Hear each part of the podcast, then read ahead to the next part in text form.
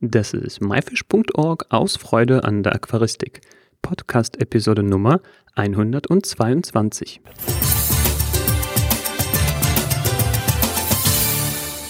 Hallo, mein Name ist Juris Jutjajews und danke, dass du heute wieder dabei bist.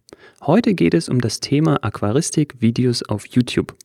Unser heutiger Gast ist Tobias Gavrisch. Tobias hat einen YouTube-Kanal speziell für Wasserpflanzen begeisterte Aquarianer gegründet – Dort veröffentlicht er in regelmäßigen Abständen kostenlose Videos. Komplizierte Themen weiß er einfach und verständlich zu erklären.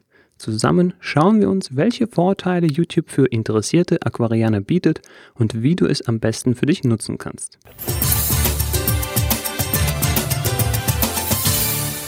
Hallo Tobias und herzlich willkommen und schön, dass du da bist. Hi, ich freue mich auch sehr da zu sein und euch jetzt äh, weiterhelfen zu können mit meinem, mit meinem Wissen. Tobias, äh, unser heutiges Thema sind Aquaristik-Videos auf YouTube, welche Vorteile diese für Aquarianer bieten.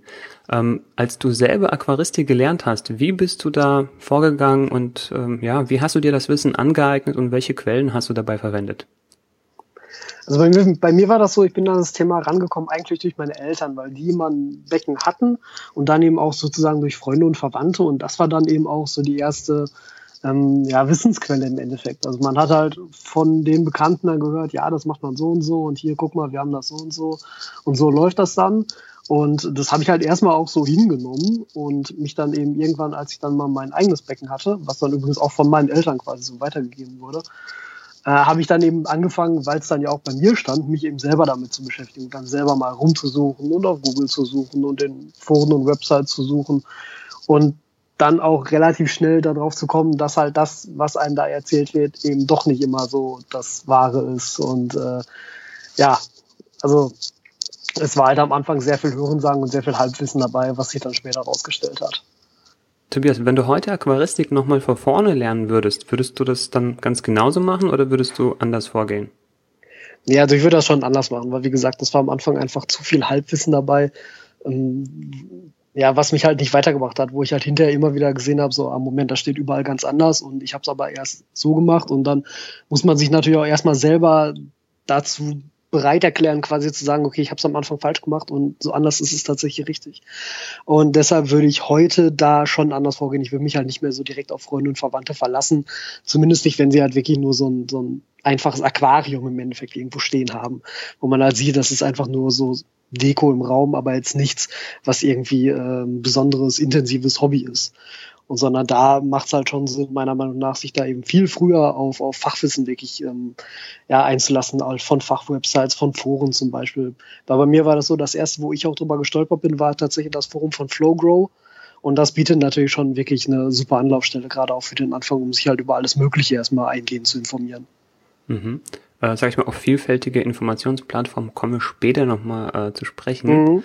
Ähm, das heißt, du würdest jetzt dich weniger auf ja so Halbwissen, Ratschläge verlassen, sondern wirklich äh, fundierte Quellen zur Hand ziehen. Ja, genau. Also mhm. das auf jeden Fall, weil es macht schon Sinn, wenn, wenn man am Anfang einmal das Falsche irgendwie gelernt hat oder gesagt bekommen hat und dann macht man so, dann ist es halt auch schwierig, sich davon zu trennen, wenn man dann irgendwann gesagt bekommt, nee, du, das machst du aber falsch.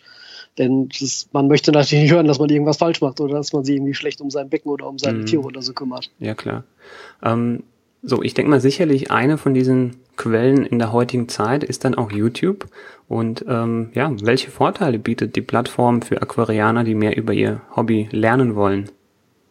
Also generell finde ich halt, der Vorteil bei YouTube ist natürlich eben das Medium selber, also Video man kann halt mit Video viel mehr machen, als man es jetzt in einem Forum oder auch durch Hörensagen oder so machen kann.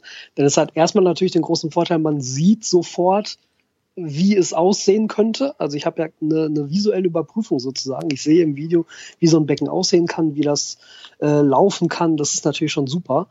Und dann ähm, kann man halt auch, was, was ich wirklich gerne mache, ist, man kann Videos ja auch einfach nebenher laufen lassen. Also man muss ja nicht die ganze Zeit aktiv davor sitzen und es sich anschauen.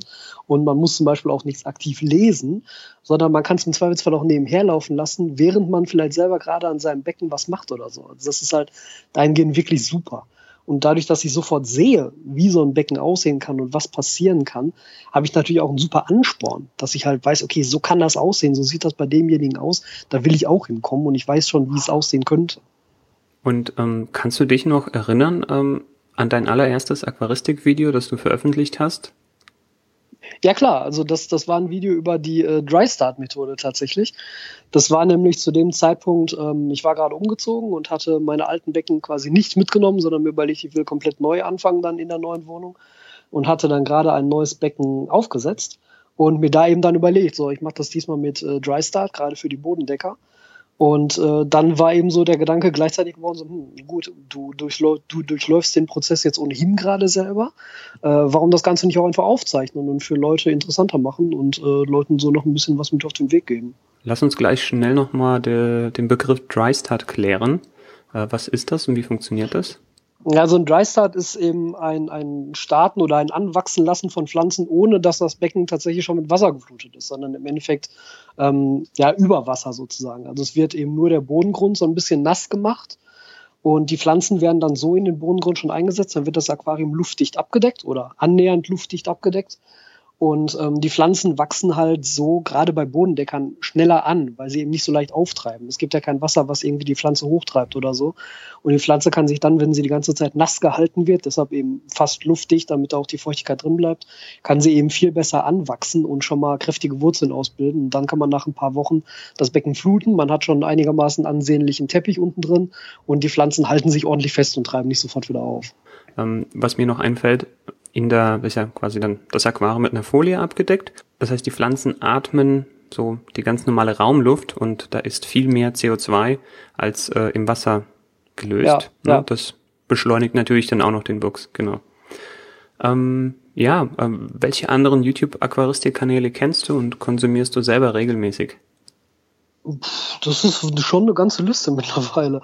Also ähm, ich glaube so der, der, der Klassiker, wo alle drüber stolpern, irgendwann ist Garnelen TV, das ist ja auch so einer der größten in Deutschland ja, mittlerweile. Genau, von Lukas Müller. Dann, ja, dann ähm, natürlich von meinem Namensvetter, die Tobis Aquaristik-Exzesse. Hm, den hatten wir auch ähm, schon als Gast. Ja, stimmt, habe ich gesehen, ja. Ähm, und dann eben so, so die großen Namen jetzt aus Deutschland und international. Also in Deutschland natürlich Oliver Nott, der da irgendwie durchaus ja ein Name ist, der da Bekanntheit hat. Ähm, ansonsten aber auch viel englische Sachen. Also ich glaube, da ist das auch so ein bisschen bekannter generell. Also zum Beispiel, was mir immer sehr gut gefallen hat, war der The Green Machine Kanal. Dann der von ADA natürlich selber, allein um die für die Produktvorstellung, aber auch einfach, weil die halt sehr, wirklich sehr sinnvolle Tipps auch teilweise geben. Ähm, BD Aquascaping, der Kanal von George Farmer natürlich. Ähm, was haben wir noch? Ein Deutscher noch, Timo Wünsche, mhm. der auch Aqua, einen ganz netten Kanal hat. Aquascapia heißt er, glaube ich. Ja, ja, kann sein, ja. Ja, also ne, das, das sind so, das sind so, so ein paar, die da immer wieder auftauchen. Ja. Es sind halt insgesamt nicht so viele, wie es mir gerne als ambitionierter Hobbyist natürlich auch wünschen würde, weshalb dann eben auch der Gedanke kam, dass ich da doch durchaus selber noch was zu beitragen könnte. Ja, ist ja super, ne? Von MyFish gibt es auch einen YouTube-Kanal. Und, ja, genau, ähm, ja klar, euer natürlich. Das war jetzt auch schon eine schöne Liste. Wir werden alle alles verlinken in den Show Notes. Mhm. Ähm, genau, du hast aber auch noch einen anderen äh, YouTube-Kanal, nämlich da geht es um das Thema Fotografie. Das hast du schon vorher gemacht und das ist ja, glaube ich, dein Beruf, äh, genau. was du ausübst. Und dort bietest du sogar richtige Online-Kurse an. Und ähm, denkst du, es wäre sowas auch in Aquaristik möglich?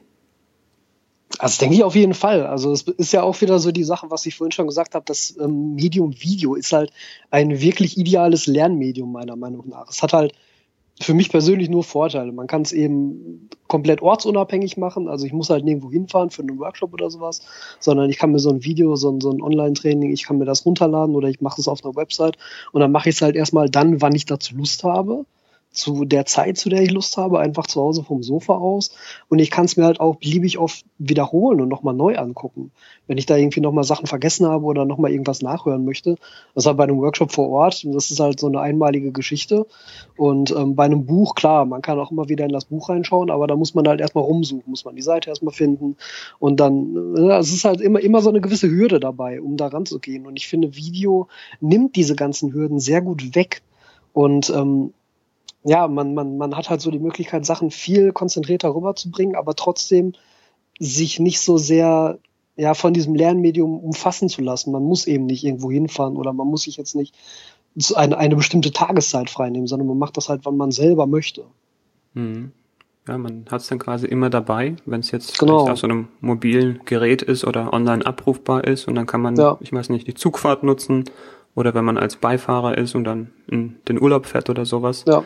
Natürlich Oder wenn man zu Steuer. Hause ist, ja, oder, oder wenn man natürlich zu Hause ist, man kann es auch direkt umsetzen. Also man kann sich das Video angucken, dann drückt man auf Pause und geht an sein Becken und macht das und guckt, wie das bei einem aussieht und vergleicht das mal und nimmt sich dann irgendwie so eine kurze Pause und lässt es dann weiterlaufen und guckt sich den Rest an. Das heißt über den Kochvideos. ähm, Tobi, ähm, wie ist denn das, ähm, ja, wo, wo ist da der Unterschied aber zu den normalen Videos? Wo, wo ist die Abgrenzung? Mm, Also für mich ist die Abgrenzung bei den Sachen, die ich da mache, eigentlich immer einer, einerseits in der Länge und andererseits in der thematischen Tiefe. Also so meine, meine Videotrainings, gerade zum Thema Fotografie, die gehen halt so zwei bis fünf Stunden, je nachdem, wie komplex das Thema ist. Und so ein Video würde ich jetzt nicht auf YouTube stellen, weil das halt schon auch, es ist schon eine Hürde, jemandem sowas fortzusetzen, der sagt, so jetzt beschäftige dich mal bitte drei Stunden mit dem Thema, weil sich drei Stunden aus dem Tag rausnehmen ist halt nicht so einfach möglich. Und deshalb ist das halt immer etwas, was ich dann für solche ähm, großen Videotrainings quasi zurückhalte. Und dann aber eben auch dafür sorge, dass die thematische Tiefe halt auch wirklich tiefgründig ist. Das Ganze ist dann halt auch didaktisch sinnvoll aufgebaut, mit einer vernünftigen Einleitung, mit Vorarbeiten, mit ähm, einzelnen Übungen, die immer wieder dazukommen, mit einzelnen Fragen, die aufgeworfen werden, die dann abgearbeitet werden, sodass es auch wirklich als Lernmaterial sinnvoll ist. Mit den kurzen Videos auf YouTube ist es halt eher so, dass ich da ähm, einerseits natürlich schnell auf aktuelle Geschehnisse reagieren kann. Also wenn gerade was passiert, entweder irgendwas aus den News passiert, irgendwas, irgendein neues Produkt, was ich habe, oder irgendwas in meinem Becken passiert, wovor nicht, wo, wo ich nicht mehr gerechnet habe, dann kann ich sowas halt schnell aufnehmen und schnell mit den Leuten teilen und so halt sehr, ähm, ja, einerseits sehr viel und andererseits aber auch sehr praxisnahe Tipps damit geben. Und bei den Videotrainings ist es halt eher so eine Art, ja, so eine Art Grundlagenvermittlung, sehr tiefgründige Grundlagenvermittlung, um halt selber so ein viel stärkeres Bewusstsein für dieses Thema zu entwickeln, um, um halt jemanden auch wirklich sinnvoll an ein Thema heranzuführen. Hm, ist klar. Tobias, abschließend würde ich dich bitten, nochmal drei kurze Tipps für unsere Zuhörer zu geben, wie man YouTube am besten verwendet und wie man dabei den meisten Nutzen für sich gewinnen kann. Ja, also das, das Erste, was mir mal einfällt, was halt viele auch nicht wissen, ist, dass wenn man einen Kanal gefunden hat, der einen interessiert und man möchte von diesem Kanal jetzt nichts mehr verpassen, dann reicht es mittlerweile nicht mehr, diesen Kanal zu abonnieren, sondern der YouTube-Algorithmus haut einem dazwischen und filtert dann trotzdem Sachen weg, wenn er denkt, dass einen die nicht interessieren würden. Aber es gibt neben dem Abonnieren-Button gibt so ein kleines Glockensymbol. Und wenn man da drauf klickt, dann sagt man YouTube so, ich möchte jetzt aber wirklich von diesem Kanal alles mitbekommen. Und dann wird man auch jeweils informiert darüber, wenn wirklich jedes neue Video rauskommt. Das ist so Nummer eins. Das mache ich halt bei den Kanälen, die mir wirklich wichtig sind, wo ich genau weiß, die Videos gefallen mir alle. Da will ich das auch nicht verpassen dann. Ähm, dann was anderes wäre, schaut euch mal wirklich auf der Übersichtsseite von so einem Kanal um. Denn dort ist, zumindest auf dem Desktop, äh, gibt es auf der rechten Seite so eine Spalte ähnliche Kanäle. Und da findet man meistens echt gute Tipps von Kanälen, die man halt selber noch nicht abonniert hat, die sich aber thematisch sehr, sehr eng mit dem Kanal decken, auf dem man da gerade rumsucht. Und so findet man eigentlich relativ schnell direkt so vier, fünf Kanäle für sein Thema, die einen dann auch wirklich weiterbringen, weil sie halt ähm, thematisch sehr gut ineinander greifen. Und zuletzt würde ich sagen, ähm, wenn ihr Videos seht auf YouTube, die ihr euch anschauen wollt, aber jetzt gerade keine Zeit dazu habt und ihr wollt die aber nicht vergessen, ihr wollt sie euch später nochmal ansehen, dann gibt es auf YouTube so eine Funktion später ansehen. Die bekommt ihr immer dann, wenn ihr mit der Maus über so ein Video drüber fahrt, dann gibt es rechts unten in der Ecke so ein kleines, ja, ich glaube, das ist eine Stoppuhr, so ein kleines Symbol, da kann man draufklicken. Und dann wird nämlich dieses Video in eine Playlist einsortiert, die später ansehen heißt und die ihr dann in eurem eigenen Kanal findet. Also wenn ihr noch nie ein Video auf diese Playlist gesetzt habt, dann ist die auch nicht da, deshalb nicht wundern. Aber sobald ihr einmal ein Video auch später ansehen setzt, dann erscheint eben auch diese Playlist. Und das ist halt eine schöne Möglichkeit, sich einfach so ein paar Sachen zu speichern, damit man sie nicht vergisst. Und dann kann man sie sich halt in ein paar Tagen immer noch anschauen. Mhm, perfekt. Tobias, das waren sehr nützliche Tipps. Und ähm, ja, ich wünsche dir weiterhin viel Erfolg mit deinem Kanal Dankeschön. und würde mich sehr freuen, dich hier wieder begrüßen zu dürfen, wenn du vielleicht auch deinen ersten Aquaristik-Online-Kurs gestartet hast. Auf jeden Fall, gerne. Alles klar. Bis dann, mach's gut. Bis dann. Ciao.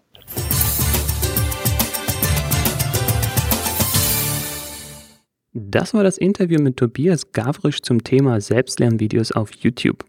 Wenn du diese Episode von unterwegs gehört hast, findest du alle genannten Links und Bilder in den Show Notes. Der Link dazu lautet www.my-fish.org-episode 122. Episode als Wort und die Ziffern 1, 2, 2. Schaust du YouTube-Videos zu Aquaristik-Themen? Welche sind deine Lieblings-YouTuber und sollten wir vielleicht einen von denen ebenfalls auf MyFish vorstellen? Schreib es uns in die Kommentare. Nächste Woche geht es um Frauen in der Aquaristik. Unser Gast Jenny Sandrock beweist, dass auch junge Frauen das Zeug zum Gestalten von Aquarien haben. Das war myfish.org aus Freude an der Aquaristik. Tschüss und bis zum nächsten Mal, dein Juris.